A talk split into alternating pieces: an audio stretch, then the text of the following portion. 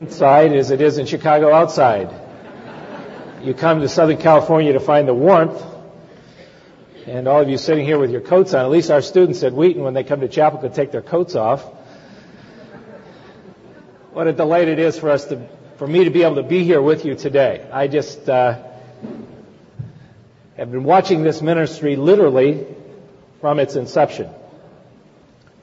Your president is uh, one of the heroes of today's church. One of the men to whom I have looked for leadership and modeling.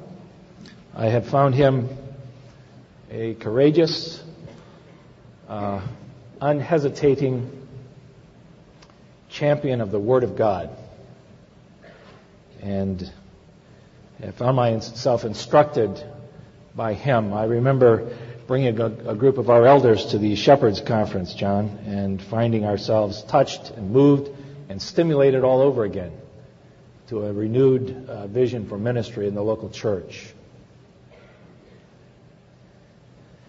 There are a lot of things I'd like to say to you this morning. I'd like to share some things, uh, but I am going to focus directly upon the Word of God. There are all kinds of things that uh, would take me afield from the Scriptures. But I'm going to do with you what I do with my own students, and that is when I come to chapel, I tell them, uh, bring your Bibles with you to chapel when it's the President's Chapel, because we are going to do some serious Bible study together. And they do. Our chapel is, brings a wide variety of things. We too have three chapels a week, and they're very good and vibrant chapels. Two hours ago, that student body was gathered just like this one, singing worshiping together, and uh, a very vital chapel. I thoroughly enjoy that chapel, and whenever I'm on, I'm on campus, I am in chapel. But when I come to chapel, I want them to know that they're going to be hearing uh, an exposition of Scripture. I want them to get that teaching from the Word of God, but I also want them to hear that from their president. And I am tempted, I was tempted to come here and uh, talk to you about some other things that were not directly related to the exposition of Scripture. And then I said, no, I wouldn't do that with my students. Why would I do that with master's college students? And the fact of the matter is if there is any group of college students which would be attuned to and well trained to be expert hearers of the Word of God, it would have to be this student body. Because I know you are fed on a steady diet of first class and very powerful exposition of God's Word. We want to do that again today, and I want to turn your attention to the Old Testament, to 1 Samuel chapter 17. We're going to look together at one of the most familiar stories in the entire Bible. I want to look with you this morning at the account of David and Goliath this wonderful old Sunday school story that all of us, even people who weren't raised in the church, are familiar with.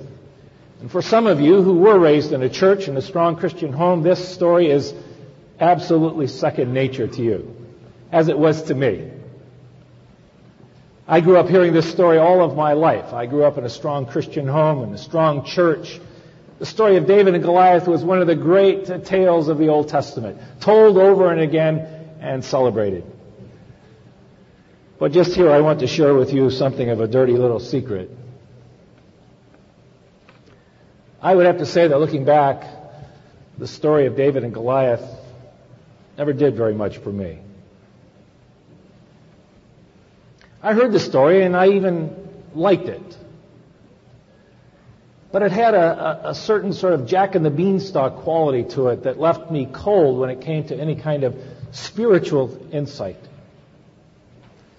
Looking back, I cannot remember, and it may be more a testimony about me than any of my teachers through those years. I don't think I ever heard this story, apart from the context of uh, teaching this story with a, a sense of uh, this wonderful, courageous young man standing up to be counted against great odds because of his faith in God, he was able to be successful. But I have to confess to you that at that level, in hearing this story that way, uh, I don't think it ever came home to me. And not only did I not find it particularly inspiring, I, mean, I liked this story. I didn't mind hearing it told or telling it myself, I suppose. But I didn't find it particularly inspiring for me as a young Christian. In fact, there is a sense in which this story actually put me off a bit. Let me show you what I mean. Turn with me to 1 Samuel chapter 17, to this extraordinary account of David and Goliath. The Philistines have occupied one hill, the Israelites the other, with the valley between them, verse 3. And a champion named Goliath, who was from Gath, came out of the Philistine camp. This guy was over nine feet tall. That's a pretty tall dude. He comes out and he challenges the Israelite army. They're lined up on both sides of this valley. The perennial battle between the Philistines and the and the Israelites. And now here is their champion, that Philistine champion, this fellow named Goliath from Gath, this great giant who comes out nine feet tall, and he comes out into the valley, and there he taunts day after day. This has been going on for 40 days. He taunts the Israelites with the result that verse 11, on hearing the Philistines' words, Saul and all the Israelites were dismayed and terrified. This fellow, Goliath from Gath, verse 23, as he was talking with them, Goliath, the Philistine champion from Gath, comes out into the field. Now, the account goes this way. David is not a soldier. He's just a young shepherd boy. Now, he has three brothers. There are eight sons of Jesse. He's the youngest. His three oldest brothers are serving under Saul. They're a part of this Israelite army that has been listening now for 40 days to this Philistine giant come out and taunt them. And the result is that they are utterly terrified. And here now, behind the Israelite lines, comes this young man. Uh, the father, Jesse, has sent him out with supplies to come to those three brothers to bring supplies to the army. And David shows up, just a kid. Hard to know, really, at this stage, exactly how old he was. But as he's there and he comes up to the lines, the, the Israelites have taken their place in line. David comes up to where his brothers are. And just at that time, out comes the daily encounter with Goliath. And Goliath starts taunting this champion from Gath, stepped out from his lines and shouted his usual defiance. And David heard it. And when the Israelites saw the man, they all ran from him in great fear. Verse 24. They are terrified by this.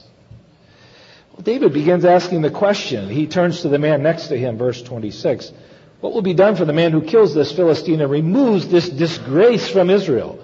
Who is this uncircumcised Philistine that he should defy the armies of the living God? Well, David's oldest brother overhears David talking that way, so loudly and brashly. This young shepherd boy, this non-soldier who has come and instead of having watery knees, he says, who is this guy that he thinks he can talk to us that way? David's older brother hears him saying, those words and has a very interesting response. When Eliab, David's older brother, verse 28, heard him speaking with the men, he burned with anger at him and said, Why have you come down here? With whom did you leave those few sheep in the desert? There's a little backhanded, you're just a little shepherd boy. I know how conceited you are and how wicked your heart is. You come down only to watch the battle.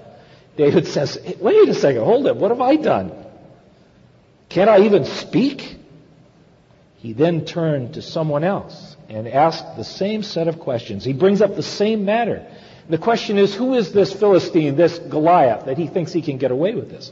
Now, I have to be honest with you. Again, uh, this story is, is, is moving toward making David the hero of this story, and he's going to emerge. You know what's going to happen here. He, he's beginning to build toward being the hero of this story, but I'm, I'm at this stage, I'm identifying with David's brother Eliab. I'm thinking, who do you think you are, kid? You have no idea what you're up against. Again, the story is not working for me at this point. I have not yet uh, entered into this story. David turns and continues to ask these questions about Goliath. How can he stand? The result is that Saul gets wind of David asking these questions. And then comes this amazing turn of the story. Now here's where things really get tough for me. Saul sends for David, and we come to verse 32. David said to Saul, Let no one lose heart on account of this Philistine. Your servant will go out and fight him. He's saying, Excuse me? What has prepared us in this story for this? David stands up, says, who can, who is this fellow that he should defy us? Next thing you know, he's being bawled out by his brother. He keeps on talking. He keeps on uh, asking the question about this Philistine. Saul hears it, and suddenly David is saying, hold it, I'll go. This kid from behind the lines is going to go out and fight this nine foot giant. And everything in me is saying, who do you think you are? I'm with Eliab, David's brother. I'm saying to myself, David, you gotta be kidding. How brash, how arrogant can you be? That you think you can go out and take on that giant. Again, that's obviously not what the story's supposed to be generating, but I have to be honest, that's what it for years generated in me. Well, as you know the story, uh, Saul, uh, for the, for the life of me, I can't imagine what Saul was thinking in letting David go out there. Saul winds up letting him go, tries to put the armor on him. David says, forget that. That's not going to work. He says, I'll go out and take on this uncircumcised Philistine, verse 36, because he has defied the armies of the living God. So David takes up his staff, a stick in one hand. He goes out, he gets his smooth stones from the brook. The other hand, his sling, and he goes out to take on this giant. Well, what's the, the result? Well, the result is just exactly what you would expect. Goliath is insulted. And he says to David, uh, verse 43, Am I a dog that you come at me with sticks? And the Philistine cursed David by his gods. Come here, he said, and I'll give your flesh to the birds of the air and the beasts of the field. And frankly, at that stage, I would have put my money on Goliath. But not so with David. David says to the Philistine, You come against me with sword and spear and javelin, and I come against you in the name of the Lord Almighty, the God of the armies of Israel, whom you have defied. This day the Lord will hand you over to me, and I'll strike you down and cut off your head. The whole world will know that there is a God in Israel. All those gathered here will know that it is not by sword or spear that the Lord saves, for the battle is the Lord's, and He will give all of you into our hands.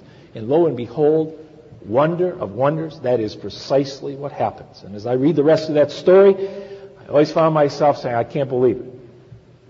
He pulled it off. How amazing. As I say, this story never really worked for me. That's not the response that it, one is supposed to have to this story. But I never really understood how it was that David was anything other than a brash, even arrogant young man stepping out into the way of this freight train. Why didn't he get mowed down? I just read an account recently of Jonathan Blanchard, the founder of Wheaton College. Carl Sandburg wrote the account of this fellow back in the uh, 1850s when he was still the president of Knox College. He was a staunch a- abolitionist and a staunch uh, defender of the Sabbath and a whole range of other things. Quite a fearsome fellow. And there in uh, Illinois, where Knox College was, uh, for the first time, that uh, the train was going to run on the Sabbath. It had come through town and they were happy about that, but not was going to run on the Sabbath. And Jonathan Blanchard was determined that he was not going to let that happen. So on the Sabbath, when that train first came out of the train house, he went out and stood on the tracks and commanded the engineer to take that train back into the train house. Only to have the engineer say, get off of the tracks, my orders are to come, and here I, and he, he mowed Jonathan Blanchard down. He had to move off of those tracks. And that train ran on the Sabbath every day after that. Why didn't that happen to David here? Suppose I were to say to you, think of some irresistible force. Let us say Michael Jordan and the Chicago Bulls. Suppose you were to hear me say, look, the Bulls don't have a chance. I am a Christian. God is on my side. I can take on those bulls. They don't have a chance against me. By God's grace and His strength and His power, I'm going to go out there and take on those bulls single-handedly. They cannot stand. They will come down today. And off I go. Now what would you think of me? You would think, yeah, right, sure. And you would consider me a fool.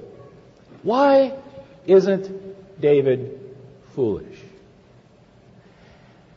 I never understood the answer to that question. It may be blatantly obvious to you. Uh, I never understood the answer to that question until I, as an adult, came to a serious study of this passage. And I got past the little Sunday school tale level of understanding this text.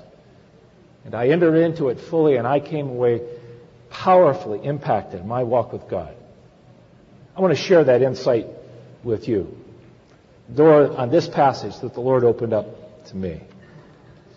When we talk about giants, what comes into your head? What do you think of? You probably think of stories like Jack and the Beanstalk, Jack the Giant Killer, or maybe the Jolly Green Giant, or Paul Bunyan, or maybe Gulliver's Travel, or all of the things of our lore, our, our cultural lore. That's what the average American would think of when we talk about a giant.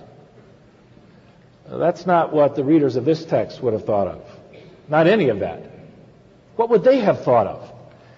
When you hear this account of a giant stepping up to oppose the armies of Israel, what would have immediately come into their minds? Well, let's track through that just a bit. I want to draw your attention back some 250 years beforehand. This is Numbers 13 and 14. Let's lay a bit of background to this passage to understand David. They've come into the wilderness now. They've got to enter into the land. They're sent there by God. God has promised He would go before them. He's promised them that they would have the land. But they come to the land and they're fearful. They're knocking on the door, so to speak, but they're fearful. They're in the vicinity, but they decide that they want to send some spies in. Go in and search out the land. So they come up with 12 spies. All 12 go in. They come back and they tell a story. Sure enough, just as promised, this is a land flowing with milk and honey. But, Numbers 13 verse 28, but the people who live there are powerful, and the cities are fortified and very large. We even saw the descendants of Anak. Now mark that name. The descendants of Anak. The Anakites or the Anakim. The giants that filled the land. And these spies, the ten, talked the people out of going. Caleb and Joshua, the other two silenced the people before Moses and said, We should go up and take possession of the land, for we can certainly do it. But the men who had gone up with them said, We can't attack these people. They're stronger than we are. All the people we saw are of great size. We saw the Nephilim there. Parenthesis, the descendants of Anak come from the Nephilim. We are talking about giants here, the descendants of Anak. They're numbered among the Nephilim, the giants. We seemed like grasshoppers in our own eyes. And what's more, we looked the same to them. We looked like insects compared to these giants that were in the land. We can't go up there. We can't take this land. But Joshua, the son of Nun, and Caleb, these two spies said, Yes, we can. Do not be afraid of the people of the land, because we will swallow them up. Their protection is gone, but the Lord is with us. Do not be afraid of the giants. You know the story, of course, that the generation followed the ten rather than the two. And as a result, God judges them and tells them that they will not make it into the land at all. Not until the next generation. Only Joshua and Caleb will make it in. Well, let's fast forward a bit in the account, uh, Numbers over into the book of Deuteronomy, where you have Moses giving an account in Deuteronomy chapter 1. Recounting this, we get some added insight here. These are the words that Moses spoke to all of Israel in the desert east of the Jordan. He's recounting this where the Lord promises this land. Verse 8. See, I have given you this land. Go in and take possession of the land that the Lord swore that he would give to your fathers, to Abraham, Isaac, and Jacob, and to their descendants after them. 800 years before the promises had come, God has said, you can take this land. I will go before you. I will protect you. I will drive them out. He instructs them to go. All the way down, recounting down into verse 21. See, the Lord your God has given you the land. Go up and take possession of it. As the Lord your God told you, do not be afraid, do not be discouraged. But, verse 26, you were unwilling to go up. You rebelled against the command of the Lord your God. What did they say in their rebellion? Verse 28. The people there are stronger and taller than we are. The cities are large with walls up to the sky. We even saw the Anakites, the giants in the land. And then I said to you, do not be terrified. Do not be afraid of them. The Lord your God who is going before you will fight for you, as he did with, for you in Egypt, before your very eyes and in the desert. And yet, verse 32, in spite of this, you did not trust in the Lord your God. And as a result, you were judged. Only Joshua and Caleb trust the, the Lord wholeheartedly, the text tells us. And as a result, they are the only ones going into the land. Fast forward over to Deuteronomy chapter 9. Now they are ready to enter into the land. That first generation is gone, and the second generation is ready in fulfillment of the Lord's promises to go into the land. Moses is giving them a last word. He is not going to be able to go with them. He has to turn things over to Joshua. Verse 9. Hear, O Israel, you are now about to cross the Jordan to go in and dispossess nations greater and stronger than you. They have large cities that have walls built up to the sky. The people are strong. Anakites. The sons of Anak are there. You know about them and have heard it said, who can stand against the Anakites? But be assured today that the Lord your God is the one who goes across ahead of you like a devouring fire. He will destroy them. He will subdue them before you. And he will, you will drive them out and annihilate them quickly as the Lord has promised you. Now we fast forward still further into the book of Joshua, the account of the conquest. The conquest has taken place. The people have crossed the Jordan. They've gone in and taken the land. They have driven out the inhabitants, including the Anakites. They have taken the giants. Now, not all of them. Some are left. We come to Joshua chapter 14, and we peek in on this fellow Caleb. Joshua and Caleb, the two spies, who said, yes, we can do it. Let's go. And as a result, are the only two of that entire first generation who actually wind up in the land. Now here it is, 45 years later.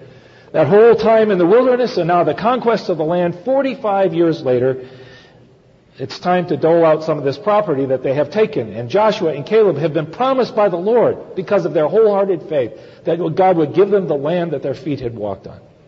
And so we come to chapter 14 and we take a look at this fellow Caleb. Very interesting fellow. I really like Caleb.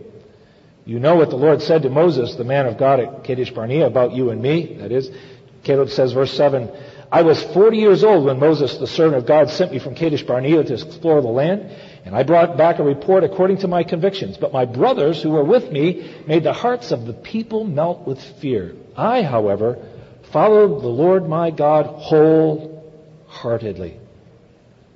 And so on that day Moses swore to me, the land in which your feet have walked will be your inheritance and that of your children forever because you have followed the Lord my God wholeheartedly. Now then, Caleb says, just as the Lord promised, he has kept me alive for 45 years since the time he said this to Moses, while Israel moved about in the desert.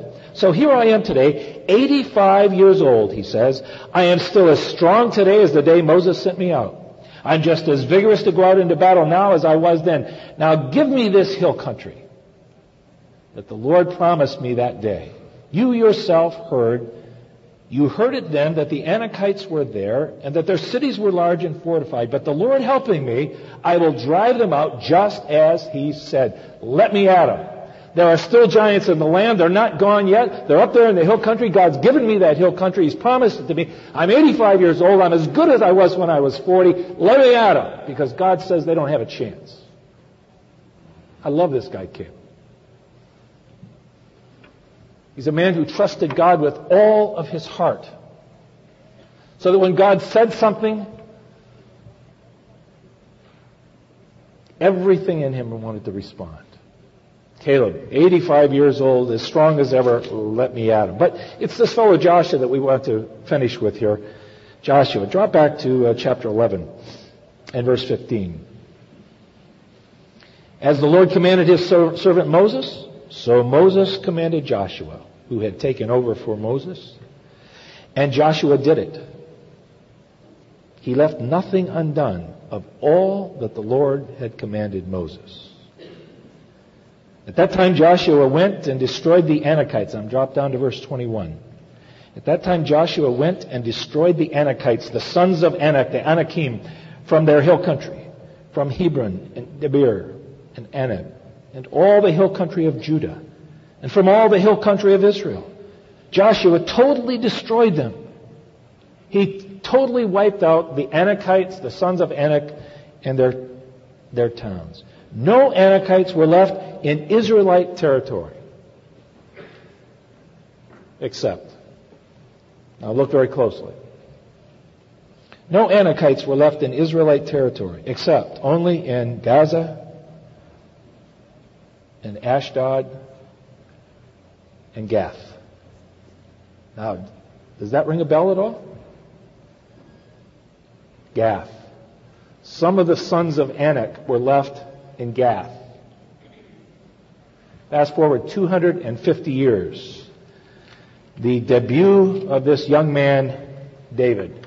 His first public account. He's already been anointed by Samuel. But now this is his first appearance on the public scene. And uh, he comes upon the Israelite army and he looks out, and there in front of him is a giant from Gath.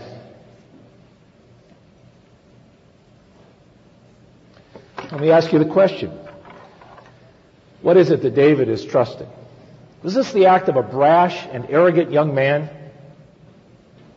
coming up from behind the scenes and saying, hey, I can do this. I'm going to go out there and take on this giant? The answer is no. There's nothing arrogant about David. There's nothing brash. What there was about David was this wholehearted trust and faith and confidence in the revealed Word of God. That may be the most obvious thing in the world to you. Maybe you have never heard the story of David and Goliath without being, that being crystal clear. But I have to tell you, that is the point that I missed all of those years. That was the missing piece of this. That here is David, a man after God's own heart. What was it that made David a man after God's own heart? One of the best ways to get an answer to that question is to see the contrast between Saul and David. Saul is the man with a better idea. Always a man with a better idea. God says, wait, yeah, okay, I'll wait until uh, it occurs to me I'm tired of waiting. And he acts. God says, go do something, and he says, all right, I'll do it up to a certain point, and when he has a better idea about uh, changing some of those instructions, then he changes the instructions. Saul, the man with a better idea, who always thought of himself as having a better idea. Better idea than God. He is a foil for our understanding of this young man, David. The mark of David, the man after God's own heart, is that he is a person with a childlike confidence in the Word of God. So that when God speaks, everything in him says, I want to obey. When he stepped out there and onto that battlefield in front of Goliath, this was not an act of arrogance or brashness. This was an act of childlike confidence in the Word of God. Like Joshua and Caleb, those early spies who came back having seen the giants. He came back and said, they cannot stand. Why cannot they stand? Because God has said He will go before us. Their protection is removed from them. We will be able to take them. God has spoken. So let's go. What are we waiting for? As against the rest of the Israelites and those ten other spies who said, no, they're giants. We can't do it. And here we are 250 years later with Israel back in the same position. The army lined up, Saul in their lead, like those ten spies. Watery knees, looking at this leftover giant in the land and saying, we can't do it. And David says, what do you mean we can't do it? Hasn't God said? Didn't God tell us that the giants in the land couldn't stand? That their protection was removed from them? That we can go and He will win the battle for us? Isn't that what God said? Then by God, let's do it. I'll go. Nothing brash about it. Utter and absolute confidence in the revealed Word of God. See, that changes the whole notion of what the giants are. And what we do with this story and how we understand it. Giants are not simply any obstacle that happens to come up before us. We cannot claim somehow uh, by faith to take on the giant obstacles of life just because. As a pastor, I have faced many a time When I am working with a family, for example, who's been struck by a very serious illness, perhaps a terminal cancer diagnosis, only to have these very warm hearted and committed Christians say, I have faith God is going to heal me. And I'll tell you that that throws me into a quandary as a pastor, just as to what do I say to that. I always want to say, uh, wait, what do you mean? Are you telling me that God has told you He's going to heal you? Because you see, faith in the Bible is always taking God at His word. It is not faith for faith's sake. It's not faith in faith. That's paganism. That's Peter Pan stuff. If God has not spoken, it is impossible to exercise faith in the biblical sense of faith. Because faith in the Bible is always taking God at His word. Hold fast the confession of your hope. Why? Because faithful is the one who promised. Our hope is based upon the promises of God, and we trust the promises of God because of the one whose promises they are. It is always in the revealed will of God, and Word of God, that we are exercising faith. When someone says, I, I believe God is going to heal me, I always want to say, but wait, wait, wait. Has God told you somehow that He's going to heal you? I don't even want to second guess you. I mean, God doesn't tell me things like that. I don't get messages like that. I know the Bible doesn't promise that. What are you saying to me? When you say, I have faith that God is going to heal me. Typically what it means is I have confidence that God has the power to do it, and I want it so badly that I am going to will it into existence with my faith. That is not biblical faith. If God has not spoken, we cannot express faith. Faith, biblically, is always taking God at His word. And it may well be that that disease has been brought into this life for a purpose, that God is the one who, in fact, has brought that disease into that life. He's never promised us that we will not face these kinds of obstacles. And we have no business calling this one of the giants of life that I'm going to conquer David like with my faith. Nonsense. Now the giants of life for us are not merely obstacles, problems, challenges that we face that somehow, if we have enough faith, we can conquer these giants. Uh, how often have I heard this story told in just that context? That's not what this passage is about. The giants in life are those obstacles to the revealed will and word of God.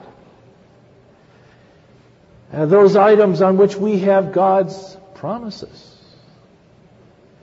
Uh, take, for example, that illness. It may well be a case that God has not said, I am going to heal you. If He has said that somehow, then we had better take Him at His word. But short of that kind of promise, then we need to claim the promises He has made. We have no business putting promises into the mouth of God. What has God said? He's not told me He's going to heal me, but what has He said? He said, I will never leave you nor forsake you. I will stick to you closer than a brother. He said, There's nothing that happens in your life that is not somehow part of what I'm working together for good. It's not that God has not spoken to us in that terminal illness. He simply has not said, I'm going to heal you, but He has given us promises. And in that moment, the response of faith is to claim those promises and to bet our life upon them. We heard it cited from Hebrews 13 earlier. It's just exactly the way it works. He has said, I will never leave you nor forsake you. So therefore we can say, what have we to fear? What can anyone do to us? You see, that's the way it works. That's what was going on for David. And that's the way it has to work for us.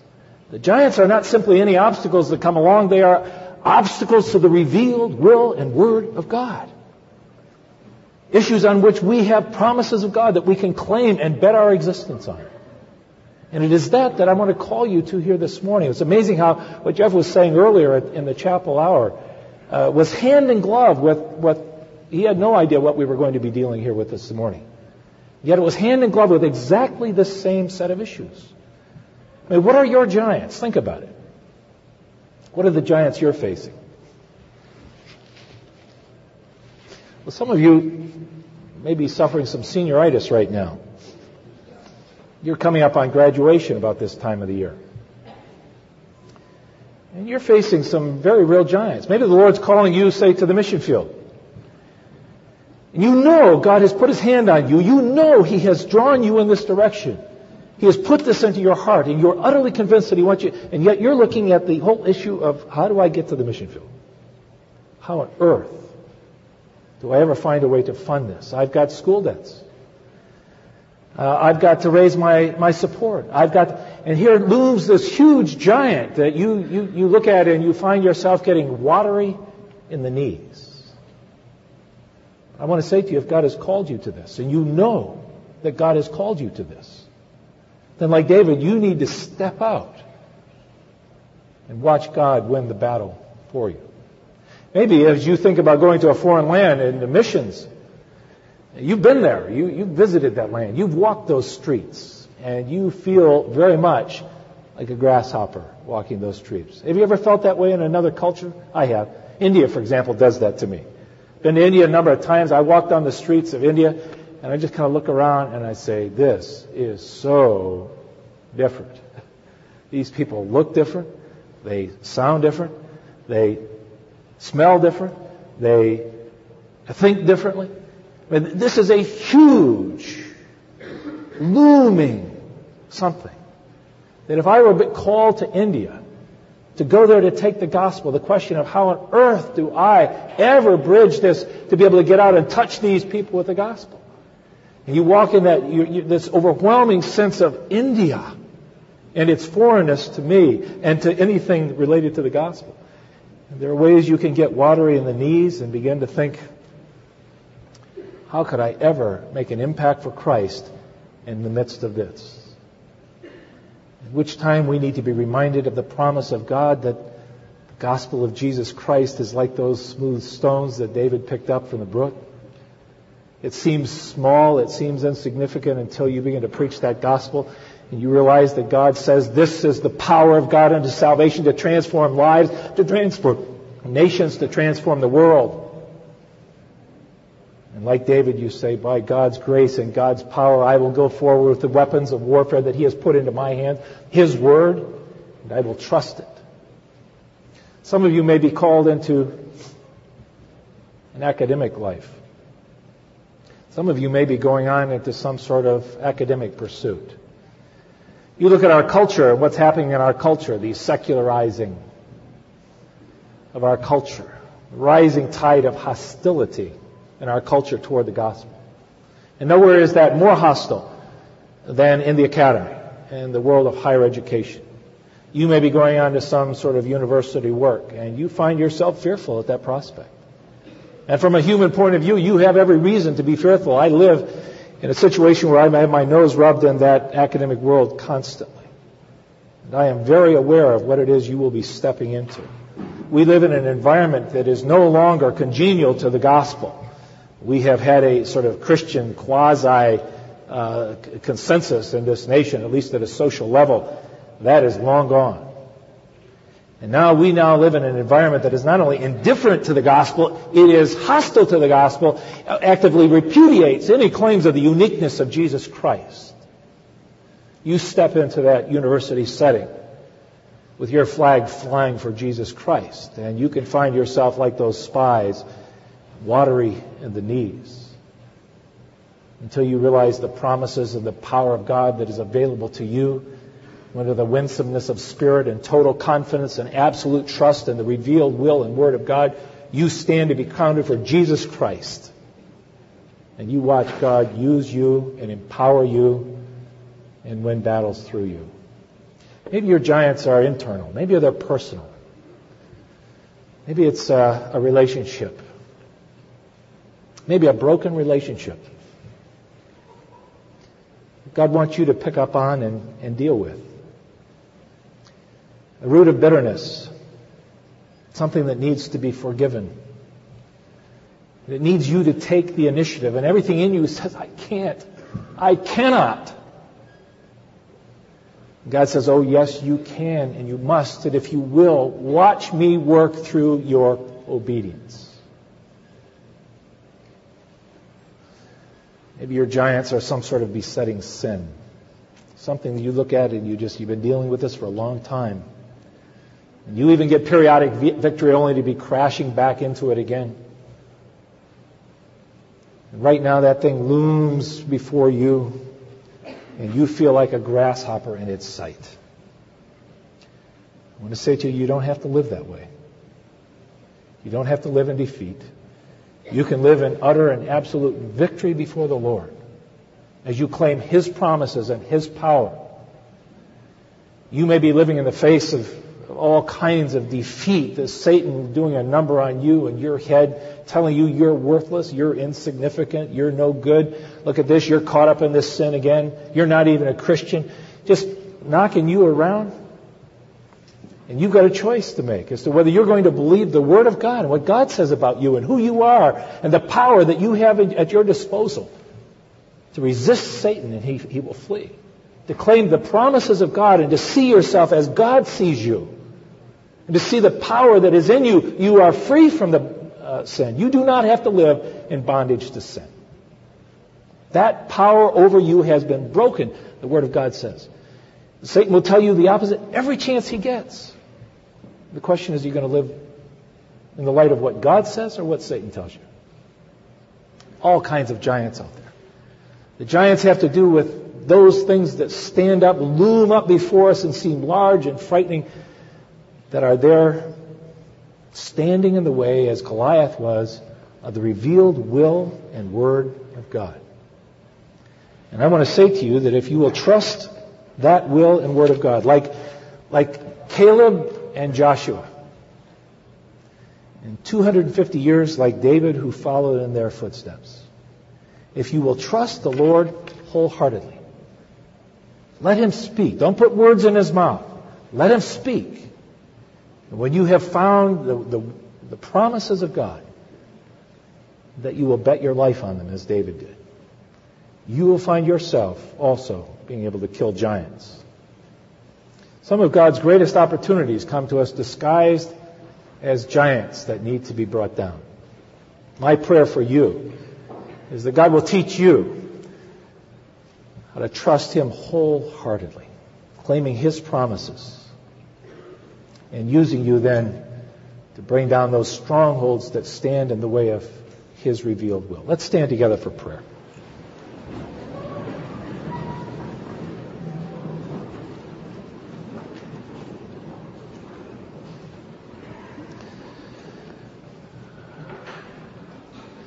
Our Father, we bow before you this morning feeling very, very often like those grasshoppers. In ourselves, we are weak, small, inadequate. Father, we ask that somehow you will help us to see that we do not find our sufficiency in ourselves. Father, would you help us to become those people who know what it means to trust you wholeheartedly. With a childlike confidence and faith, like David, to step out and to take you at your word.